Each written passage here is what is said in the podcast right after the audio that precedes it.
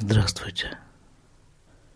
В этом подкасте мы вернемся к книге «Сказочные истории» Раби Нахмана и начнем разбирать очередную сказку о Раввине и его единственном сыне. И так же, как мы делали когда-то в недалеком прошлом, я буду читать фразу на иврите, переводить ее на русский, и потом пытаться понять, а что же здесь написано? Просто я учил эти сказки на иврите, и на иврите мне понятнее, о чем идет речь.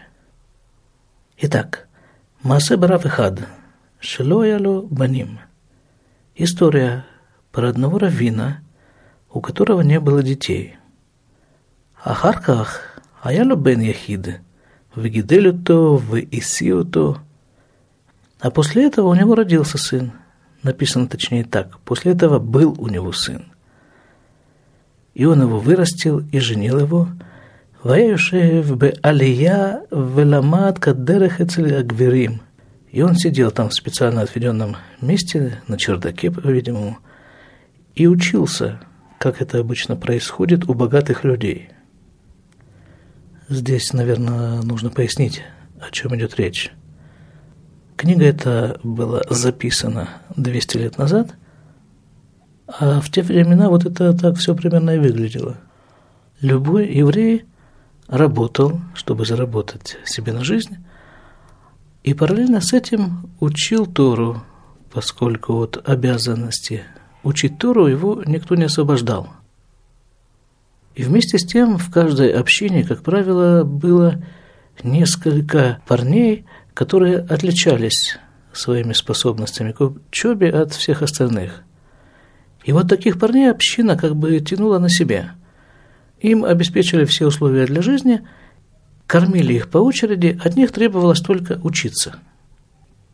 Потом, когда такой парень вырастал, его старались женить на дочке какого-нибудь очень богатого еврея, который брал на себя все, что связано было с прокормом этой молодой семьи – с ее содержанием, и задача вот такого вот человека была только учиться. И таким образом община выращивала себе равина, который мог и руководить впоследствии, который мог решить какие-то спорные вопросы в соответствии с требованиями Торы. И вот этот вот герой сказки, видимо, попадает под эту категорию таких особо продвинутых людей, которые только сидят и учатся – тем более он сын Равина, то есть предполагается, что в нем изначально заложена вот эта способность учиться, потому что работать может каждый, а учить Тору на достаточно высоком уровне могут единицы. Сейчас ситуация изменилась совершенно, сейчас это все совсем по-другому. Но тогда, в те времена, о которых пишет сказка, это было именно так. Вэлумед, умит палель тамид – и он всегда учился и молился. Вообще-то здесь описан идеал. Когда ты свободен от всех забот и имеешь полную возможность и легитимацию сидеть и учиться. Но посмотрим теперь, как дальше Рабин Ахман описывает эту идеальную жизнь. Ракшая маргиш бе ацмо шехасерло из хисарон – Однако он чувствовал, что чего-то ему все-таки не хватает. Войною Деа Мау, и он сам не понимал, чего ему не хватает. Он ведь все делает так, как нужно. Чего тут может не хватать? Вело ая маргиштам белимудо увитфилато. До такой степени остро он ощущал вот эту нехватку непонятно чего, что не чувствовал никакого вкуса – смысла, можно так перевести, ни в учебе, ни в молитве. И ведь это знакомая, наверное, каждому ситуация, когда он делает как бы все то, что нужно делать, и вместе с тем что-то ему шепчет, что-то теребит его, чего-то ему не хватает. А что это его теребит? Да есть в нем такая структура, которую называют душа – и вот этой самой душе все вот эти математические расчеты и социологические расчеты, они как-то не очень помогают. Просто каждая душа спускается в этот мир для того, чтобы сделать совершенно определенную работу. Только она, вот эта душа, может вот эту работу, порученную ей в этом мире, сделать. И больше никто. И для этого она здесь. Если бы такой человек как-то понимал, что это его душа не дает ему покоя, то, может быть, он нашел бы какую-то возможность остаться просто наедине со своей душой и поговорить с ней. А что ей нужно, чего она просит? Но, как правило, человек отмахивается от этой мысли или пытается заглушить этот голос, который в конце концов приводит его в состояние дискомфорта. И разработано множество способов, чтобы заглушить голос души. Можно куда-то поехать, чем-то развлечься, да можно просто в конце концов выпить стакан чая. И это поможет на время. И вот этот наш герой тоже чувствует этот дискомфорт. Васипер лифней шней анашим бней анеурим – и он рассказал об этом двум своим друзьям. Вынатну лео эца, шейса лео цадик. И они дали ему совет поехать к праведнику, на иврите это цадик, к какому-то совершенно определенному праведнику. Вот бен аналь, аса митцва, шиба аль яда, левхинат маора катан – и вот этот сын сделал нечто такое, что именно здесь не написано, что привело его, или, может быть, что вывело его на уровень Луны, малого светила. А что такое Луна?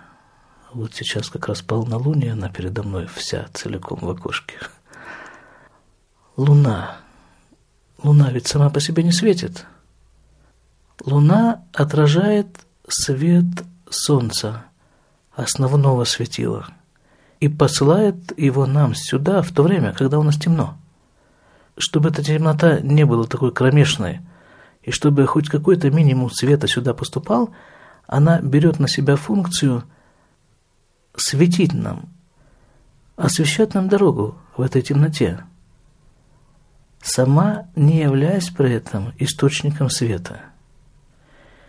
והלך אותו הבן יחיד וסיפר לאביו и пошел этот самый сын и рассказал отцу.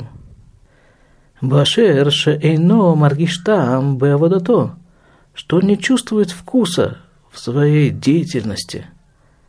Канал в хасерлю, и не хватает ему чего-то.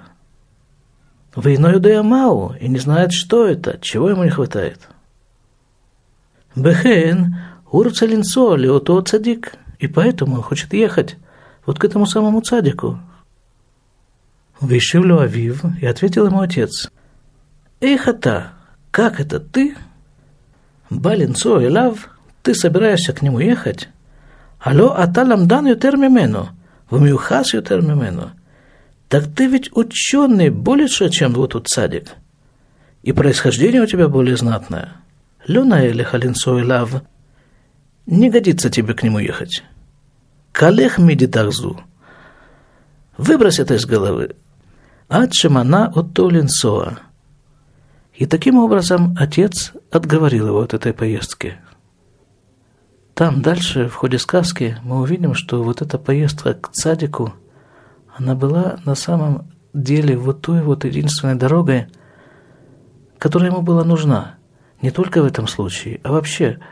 Для этого он родился – чтобы поехать и встретиться вот с этим цадиком. Теперь смотрите, вот он испытывает какой-то недостаток. Ему дискомфортно. Он ищет средства, как разрешить этот дискомфорт. Что ему делать? Находит совет. Ему нужно двигаться в определенном направлении.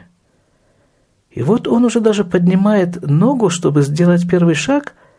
И что? И делает этот шаг прямо в противоположном направлении от цадика. Он идет к своему папе, который его отговаривает. И какими словами отговаривает его папа от этой поездки? Что ты ученый больше, чем этот садик, и у тебя происхождение более знатное. Это аргументы? Это аргументы человека целиком и полностью ориентирующегося на мнение общества, критерии, система приоритетов. Какое это все имеет отношение к тому, чтобы сделать ту вещь, для которой ты в этот мир попал? И именно цадик может подсказать тебе твое предназначение в этом мире. Но человек попадает в этот заколдованный круг и мечется между тем, что ему нужно делать на самом деле, и тем, что подумают о нем окружающие. И это такая очень непростая ситуация. Просто в тот момент, когда человек решает сделать первый шаг в нужном направлении – активизируются очень мощные структуры, вся деятельность которых направлена, чтобы не дать ему этот шаг сделать. И вот на этом мы пока сегодня закончим. Всего хорошего.